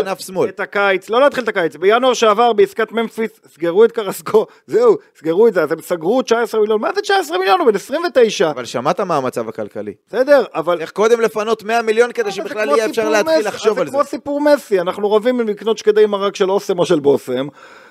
במקום חבר'ה, תפנו איזה כסף גדול, 19 מיליון כדי להביא קשר, יש לכם שלושה קשרים ימניים טופ טופ טופ טופ טופ, אין לכם אף אחד בשמאל, קרסקו מתחנן להגיע, בשיאו, בגיל המתאים, עשה גם את ההתבגרות, קרסקו השנה אה, אה, מאוד הרשים אותי אה, יחסית לזה של, אני לא מת עליו, עוד אפילו בפודקאסטים, אה, קודם אמרתי, אני לא כל כך סומך על קרסקו, מבנה האישיות וזה, אבל עזוב מבנה אישיות, אתה מסתכל על השוק, ודאי שהוא עדיף מפאטי, ודאי שהוא עדיף מעבדה, הוא שחקן כנף שמאל אדיר, אה, נראה לי שהוא גם מתאים לאיך שצ'אבי רוצה לשחק, בטח עם שלושה בלמים, זה, זה מה שהוא עושה באתלטיקו מדריד, הייתי מתחיל את הקיץ ולסגור את קרסקו, כי העמדה, אם בסוף כל הקיץ, עם כל הבלגן בלגן, אנחנו שוב מתחילים את העונה עם גבי כשמאל, ופאטי המחליף שלו, וזה, מה, מה, מה עשיתם כל הקיץ, ורפיניה משחק בשמאל אבל לא רוצה, אז מה, אה, כאילו, למה לא טיפלתם בזה כל השנה? מעניין. תראה, אני אגיד לך מה, אני לא כזה אוהב את קרסקו. שוב, מבחינת כישרון נטו, מה אני אגיד לך? הוא, יש לו את התכונות שצריך, הכל טוב ויפה. אבל הפתרון האחר נמצא בסגל או בעבדה, גם זה... תראה, עבדה יכול להיות פתרון מעניין, דווקא מישהו שהייתה לו עונה לא, לא רעה בכלל, כן? שוב, אנחנו מדברים מבחינת הצרכים של אוססונה, כן? מה שמתאים לאוססונה לא בהכרח מתאים לברצלונה. ברור. ברור. אבל אה, דווקא הנושא, התחלנו לדבר על אופציה של השאלות. אה, הזכרנו את אה, קאנסלו בתור מעמד להשאלה, אנחנו צריכים לשמוע את זה גם יותר מבחינת עמדת כנף שמאל. יש המון שחקנים בשוק, שוב, לא כאלה שברצלונה יכולה להרשות לעצמה- כן או לא, אה, אבל שכן אפשר להביא, כאלה שמאוד מסובכים, הייתי מדבר איתך, שוב, אבל זה אני מדבר ברמה מאוד גבוהה, וכאילו זה הכי תגיד את זה, פנטזיה. תגיד את זה. להגיד את זה? יש את לי זה. כמה, יש לי כמה. תגיד את זה. יש לי את ז'או פליקס, שאני מאוד, שהוא באמת אופציה יכול- שיכולה להיות מאוד מעניינת, הוא שחקן שכרגע מבחינת, הוא זה בגיל, כואב לי באתלטיקו. זה כואב, תראה, אני שוב, אני, יש לי גם טיעון לגבי למה לא ז'או פליקס וקרסקו, כי אני לא זוכר את הפעם האחרונה שמשהו מאתלטיקו עבד לא, בברצלונה. גם פליקס לא ממש שחקן כנף שמאל. הוא, אני חושב שדווקא משהו שהוא כן יכול, אה, הוא יכול להיות. הוא. יכול להיות שם, ויותר מזה, הוא בדיוק העוד נוכחות ההתקפית הזו שאתה צריך, הנוכחות יצירתית כן, אבל אתה- מדבר פה על זה מישהו שהוא סוג של. סופרסטאר, עם- קוף אבל על הגב וסימן. שאלה, אבל עדיין. נכון, אז זה מישהו מסובך שאולי כן צריך את ההזדמנות האחת הזאת בשביל כן. להגיע, והוא גם ככה מסובך מבין עם מה אתה אתלטיקו אומר. מדריד. כן, באתלטיקו לא יהיה, רק שלדעתי הם ינסו למכור אותו כדי לעשות עליו שכן, כסף. בכל זאת כן. ותן ו- את השם השני שאתה רוצה. אה, השם השני, ת- תראו, הייתי אומר גם מישהו כבר כבר צייחל, אבל זה אין סיכוי. גלאם. לא, חולי אלוורס. אם יש לי חלום, אם יש לי חלום לראות את ה- או-אה. לראות את השחקן המדהים הזה, כל פעם מיובש בספסל אחר. כן. שהוא כל פעם, כל דקה שהוא נמצא במגרש, הוא מוכיח למה הוא שחקן גדול. לראות אותו, הוא יקבל את ההזדמנות הזאת באיזה מקום כמו ברצלונה, כן. שמשווע לשחקן עם האופי הזה, עם האיכויות עם. המחץ הזה. עם המחץ הזה, בדיוק. להביא את חולי אלוורס, אחרי יאן צופתי זה בכלל כן, ברכה. הכנת אותנו עם ארי גרסיה ופרן תורס, תעשה לנו פעם אחת טובה. אתה מדבר על סיטי. כן. תביאו לנו, תביאו לנו את, את חולי אלוורס, מה אנחנו צריכים? עונה, תנו עונה, הוא יגדל אצלנו, מבטיחים, הכל יהיה בסדר, אנחנו צריכים מישהו כמוהו. מעניין. קרפל, בוא נעבור לעמדה האחרונה, עמדת החלוץ. לבנדובסקי תכף בן 35, נתן עונת בכורה טובה מאוד, אבל טוב. אה, אין לו מחליף. עכשיו, ברסה רוצה גיבוי ללבנדובסקי, האופציות לשולחן כרגע הן או ללכת על חלוץ צעיר עם פוטנציאל, סטייל ויטו רוקה הברזילאי מאתלטיקו פרנאנסה? בעסקה ששוב, שכרגע קשה מאוד גם להוציא אותה לפועל, והיא תלויה במכירות של שחקנים וכולי. כן. אה, זה חלוץ שמאמינים בברסה שאולי יום אחד הוא גם יוכל לרשת את לבנדובסקי וכדומה. האופציה החלופית היא ללכת על מישהו כמו אובמיאנג או פירמינו, חבר'ה הרבה יותר ותיקים, הרבה יותר זולים, שיהיו גיבוי של אה, זה לבנדובסקי. רמה מאוד גבוהה אובניאן ופרמינו. רמה מאוד גבוהה לחלוץ מחליף. השאלה איזה נתיב ברצלונה הכלכלי של. ברצלונה, אבל מבחינת המצב. הכלכלי דווקא להביא את אובמיאנג בגרושים מצ'לסי ובשכר מאוד נמוך, זה הרבה יותר קל מלהביא את אה, ויטו רוקה ב-45 מיליון ולפרוס לתשלומים וכולי. אה, כן, הם צריכים. השאלה מה הנתיב שצריך לבחור בו, כי אין גם וגם פה. לא, הנתיב הוא למצוא, לסגור את החור. לסגור את החור, להביא איזה מישהו, מה שאפשר, זה לא העדיפות הגבוהה ביותר. כלומר, יש- כן מישהו מבוגר בפחות כסף. כן, יש עדיפות- שאולי הוא יש חופשי או עדיפות. מסוימת, אם מצליחים להביא מישהו כמו אובמיאנג או פירמינו בכלום כסף וזה מסתדר להם, זה מדהים, זאת לא עדיפות ראשונה, זה גם לא עדיפות שנייה ואפילו לא עדיפות שלישית אה, אה, להרכב, זאת אומרת זה עדיפות רביעית אה, בדיוק, אה, להרכב, אחרי מגן ימני, קשר אחורי. או, לקחת אותי כבר ל- לשמור. ל- כן, לשאלות כן, הסיום. אז אני חושב ש... ש... טוב, זה בסדר שיהיה חלוץ, אבל אין לי ספק שלבנדובסקי יהיה טוב, הוא בסדר, תמיד יכול להיפצע, אבל uh, זה לא מטריד אותי בטירוף. זה יהיה שדרוג אדיר אם הם יצליחו להביא עוד חלוץ כמו פרמינו או ביאנג, כאילו בעונה ארוכה הם ייהנו מהם מאוד. טוב, סקרנו אז את כל העמדות, בואו נסיים עם שתי שאלות מרכזיות, האחת היא שאלת פרשנות, השאלה היא שאלת ניחוש נקרא לזה. אה, וקרפל כבר הוביל אותנו לזה עם העדיפויות. שווי אמר שאם וכאשר יש מקרה, ושוב, צריך לתת את הקונטקסט לחלון הזה, ברצלונה תפעל הרבה בהתאם גם למה שקורה תוך כדי. היא אולי לא רוצה כרגע למכור את רפיניה, אבל יכול להיות שעסקאות אחרות ייתקעו לה, פאטי ייתקע לה, פרן ייתקע לה, וכן תגיע הצעה על רפיניה, וזה כן יטרוף שם את הקלפים. השאלה, צ'אבי אמר, אם וכאשר יש מקרה שבו הם מסוגלים כלכלית להביא רק שני שחקנים, צ'אבי אמר צריך להיות קשר אחורי במקום בוסקץ ועוד קשר יצירתי נוסף. אז בוא נתחיל, מה העדיפות הנכונה לדעתך במקרה שאפשר להתחזק רק בשני שחקנים? אה, קשר אחורי, אני חושב שזה, שדיברנו מספיק על כמה העמדה הזו חשובה כרגע בברצלונה, אה, ומגן ימני, אני חושב שדווקא מגן ימני טיפה יותר קריטי, יש מספיק אופציות. אה, לא כנף שמאל. כנף שמאל?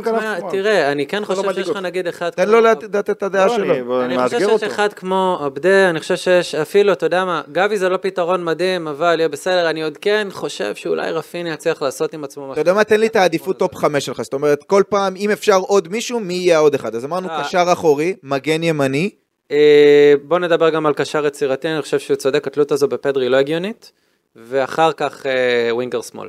קרפל, איך אתה מסדר את זה? קודם כל- בלם? לא, קודם כל כנף אה, שמאל בהתקפה, ודאי. לפני הכל ומעל הכל? לפני הכל. עכשיו יש לך 11 מעולים, יש לך עשרה לא, אין שחקנים לך את מעולים. לא משנה, אתה יכול לשחק עם אה, אה, פרנקי וגבי.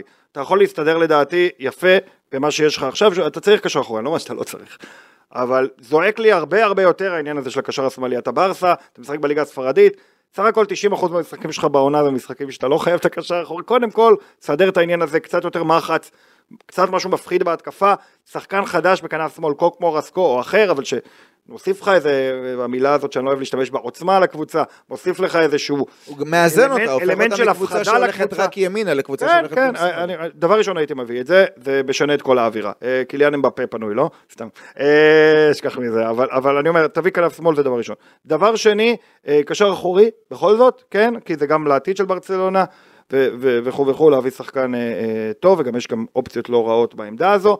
אה, אחר כך, מ, דווקא מגן ימני, אתה יודע מה, הייתי, אם הייתי יכול, נשאר עם קונדה, סרג'י רוברטו, שחקן, עדיין שחקן כדורגל, עדיין אפשר להשתמש בו, יש הרבה מה לעשות איתו, אני לא חושב שזה נורא, אני לא חושב שזה מצחיק לשים אותו קשר ימני מחליף, ממש לא. אז אני יותר יותר הייתי מביא לפני זה קשר קדמי, שיתחרה עם פדריק, אני מבין שעם צ'אבי זה באמת אה, ככה, למרות ששוב, אני הייתי מעביר לשם את רפיניה וככה פותר את הבעיה, אבל אני לא באמת יודע איך אה, זה ילך. אה, וזהו, ואז חלוץ מחליף אה, בעדיפות. יפה. טוב, אני הולך עם... אני אלך עם, עם ברצלונה anyway, על, ה, על הקשר האחורי הזה, אבל לאו דווקא להוציא את הכסף על סובימנדי או קימיך, אלא אפשר גם להסתפק באיזה אמרבת או איזה ברוזוביץ' אפילו, באופציות האלה. כן, קשר יצירתי. גונדואן זה לא ברנרדו סילבה, אבל זה גם טוב, ושוב, במצב הכלכלי זה אחלה. כי, כי אי אפשר, אי אפשר בלי היצירתיות הזו. נראה מצוין גונדואן. ואם ישחקו עם שלושה בלמים, אז, אז הכנף שמאל הוא קצת פחות משמעותי, שוב, הוא עדיין מאוד משמעותי, אבל הוא קצת פחות, ולכן כן קשר אחורי, קשר אה, יש את יצירתי. שיכול לשחק קדימה וזה.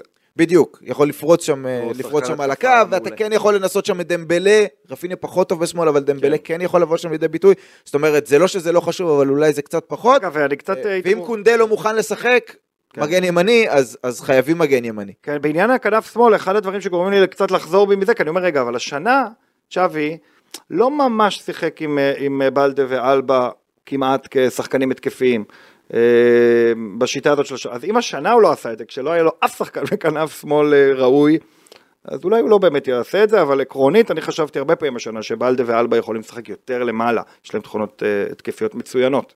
טוב, יותר, אה, יותר משל פאטי ו... זה ברור, זה, התחרות היא. כזו שאתה יכול לקחת כנראה מגן שמאלי בברצלונה ו... כן, ולהפיק מזה אותו, יותר. כן. טוב, השאיפה בברצלונה, אמרנו פה מה הסדר העדיפויות שלנו, השאיפה, שוב, לפי התקשורת, היא איניגו מרטינס, בלם עם רגל שמאל, מגן ימני, לא לפי, אני לא אומר את זה לפי עדיפות, אלא רק לפי uh, סדר.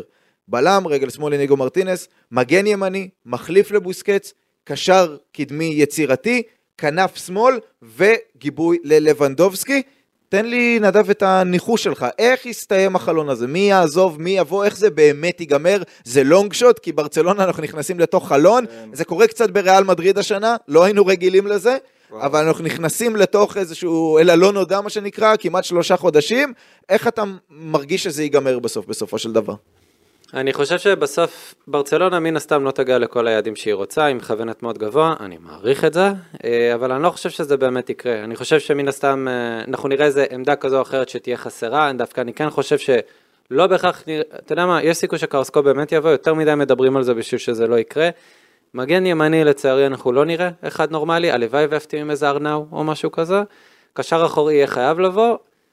ואם לא גונדואן, אני לא יודע מי, מי יעזור, מי יחלץ את פדרי. זהו, זו, זו הבעיה. הבעיה היא באמת שאם לא גונדואן, ושוב, הוא אמר אתמול שהוא עוד לא החליט על העתיד שלו, ברסה בטוחה שהיא תצליח להביא אותו גם כי הוא בהעברה חופשית, וגם כי כבר שלושה חודשים הוא אומר לצ'אבי, אין בעיה, אני מגיע, וגם אשתו מאוד רוצה לבוא וכולי. אם זה ישתבש, ברסה תהיה בבעיה מאוד גדולה בקישור היצירתי שלה, אבל אם לא, זה באמת יסגור לו. זאת אומרת, לגביו אני כן אופטימי, לגבי זה שהם יביאו קשר אחורי, אין לי ספק, גם אם זה לא יהיה הטופ שהם רוצים, הקימיך או הסובימנדי, אבל זה בסדר גם אם זה יהיה אה, אמרבט. קרסקו אני מסכים גם בתחושה שאני מאמין שהוא יבוא, למרות שהדיווחים שזה קצת יתקרר וכולי, וגיבוי ללבנדובסקי הם יביאו. סימן שאלה לגבי מגן ימני, כן יש לי את התחושה, אם אנחנו מדברים על תחושות, זה שיגיע איזשהו שלב במהלך הקיץ, אחרי שימכרו את קסיה אבל יתקשו אם למכור איזה פאטי או פראן או משהו כזה, הם כן יגיעו לאיזשהו שלב שהם יוותרו וימכרו בהרבה כסף מישהו שלא היו רוצים למכור, או איזה קונדה, או איזה רפיניה, כן, או כן. איזה קריסטנסן, שעליו בעצם הרווח הוא נטו, כן. ולא אה, כמו על קונדה או כמו על... יהיה אה, חבל, או הפתעה של העונה רפיניה. נכון, זה יהיה, זה יהיה נורא מצד אחד, ומצד שני זה יהיה רווח נקי, אני חושב שהם ייאלצו לעשות את זה, כי הם יגידו, אם אנחנו רוצים גם שיהיה לנו מגן ימני, וגם שיהיה לנו קשר אחורי, וגם שיהיה לנו גונדואן, וגם שיהיה לנו קרסקו, וגם שיהיה לנו גיבוי, ואמרנו, צריכים קודם למכור או לפנות ב-80-100 מיליון, ורק אז כל מה שהם יכניסו הם יכולים להוציא, לדעתי לא תהיה מניעה מ- מלהגיע לסיטואציה מרגיש שמישהו גדול נהיה- צריך אה, ללכת. כן, אני מרגיש שזה קצת נהיה מאוחר לזה. אה, הרבה, אנחנו רק בתחילת אה, לא, יוני. אני יודע, אני יודע, אני יודע, אבל אני, זה קצת מאוחר לזה, כי אני חושב ככל שהזמן יעבור, לא יהיה להם את האומץ למכור שחקן גדול. זה לא, זה פשוט להיות עם הגב לקיר. כן, אבל אתה אומר, תראה, מה הייתי עושה, אמרתי קודם, מוכר שחקן גדול עוד במאי, וככה מתחיל לבנות ברוגע. אה, עכשיו בשלב הזה מה הייתי עושה, אז גם מביא את, ה, את הנקודות האלה, קרסקו וזה. מה לדעתי יקרה? לא יודע, זה כמובן הימור, אנחנו מדברים פה על הימור, וזה לא מה שצריך לקרות. תחושתי, הם לא יביאו חלוץ מחליף, הם לא יביאו קשר שמאלי, הם יישארו עם שלושת הקשרים הימניים שלהם ויסתדרו עם זה, הם לא יביאו, הם יביאו את גנדוגן, הם יביאו קשר אחורי לא טופ, מי זה לא טופ? אמרבט זה לא טופ? אה, אולי פחות טוב מזה, אולי אוקיי. פחות, יאללה. בסוף יסתפקו עם פחות טוב מזה, כי לא יהיה להם כסף, כי הם לא יסכימו למכור אף שחקן גדול, וזהו. אה, אני דווקא- תחושה, זהו. אני דווקא נוטה קרפל להסכים. מסיים פה בתוכחה. אני נוטה להסכים עם קרפל, אנחנו צריכים גם איזה כותרת לעתיד. אני כבר מדמיין את זה, על איך הולכים למכור לנו את פאטי בתור היורש הבא של לבנדובסקי. היורש של פאטי. פאטי יהיה היורש של עצמו ושל. לבנדובסקי, כי אני אה, חושב שינסו לטחון אותו עד הקצה עם היכולות הפיזיות שלו. נכון. שחקן מדהים, שומר על עצמו, כמעט ולא נפצע, אבל גם לו יש גבול. גם לו יש גבול. כמה אפשר להרוג אה, שחקן בן בן כמה? הוא הוא 34, נכון? אני לא טועה. לבנדובסקי כמעט 30, באוגוסט יהיה 35. אתה מבין כמה אפשר לקחת שחקן כזה? הוא רק? הגיע, בן אדם רענן. תאמין לי. הוא היה ענק העונה. לא, הוא היה עונה, כאילו, שוב, באיזה חלק של העונה? אנחנו מחלקים כבר את העונה הזאת? בסהך הוא היה ענק. בדיוק. בסהך הוא אה, היה. לא אז יש שחקן. העונה בספרד, אבל הוא היה ענק. יש גבול כמה אתה יכול אה, לדחוק בו, ואני רואה איך ימכרו את פאטי בתור היורש שלו. זה כנראה מה שיקרה. לא ימכרו אותו למועדון אחר, ימכרו אותו לאוהדים. טוב, בדיוק. אני, אני, אני לא יכול אה, מצד אחד למי שמאזין לנו להגיד, אה, אל תקשיבו להם, זה יהיה בסדר, בטח הדברים יסתדרו. בכלל לא בטוח, אין את המנופים האלה שהניפו בקיץ הקודם. כן. טבעס לא מרשה גם.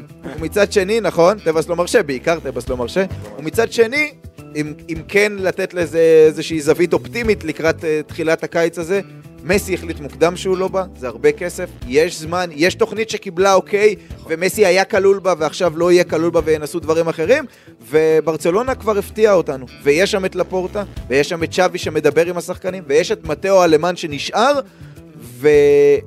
הם יפתיעו אותנו. אני לא יודע אם זה יהיה רק לטובה? אני לא יודע אם זה יהיה רק לטובה, זה יהיה גם לטובה, אולי יהיה גם דברים שאוהדי ברצלונה יגידו, אוקיי, חבל. זה יהיה, כ- אמר מתאו אלמני כבר לפני חודש, עוד לפני שידענו בכלל שהוא מועמד לאסטון וילה ו- ויחזור בו, אמר, הולך להיות קיץ משוגע, וברצלונה הם יעשו את ה juggling הכי משוגע שהם יכולים, כדי שבסוף, ובסוף זו המטרה שלהם, והם כולם אומרים את זה גם עכשיו, המטרה שלנו להצליח בעונה הבאה הרבה יותר בליגת האלופות, וכדי לעשות את זה, אי אפשר רק להסתפק בקצת וקצת וקצת, צריך הרבה יותר מזה. אורי, אתה כדור הווליום שלי, אני מרגיש הרבה יותר רגוע. יפה, אני מקווה שגם המאזינים שלנו, אבל זה תלוי בברצלונה, ואיך הקיץ שלה ייראה כדי להרגיע את האוהדים או לא. נכון, אגב, אה, חבל לי שג'ורדי לא נשאר, אני רק רציתי להגיד את זה. חבל לי. אוקיי. אני חושב שהוא איש אה, שהיה... הוא הוא ש- שפוי בתוך מועדון לא שפוי. בסדר. בוא נראה. אה, נגמר אה, הפתיח. נגמר האנדר, מסתבר, שיש חי. סוף. לא ידענו שיש סוף לאנדר סיום, אבל זה האות שלנו לסיים. קרפל, נדב, תודה רבה. כולם יודעים שזאת. לא, לא להקה חיה, זה נכון, זה נכון.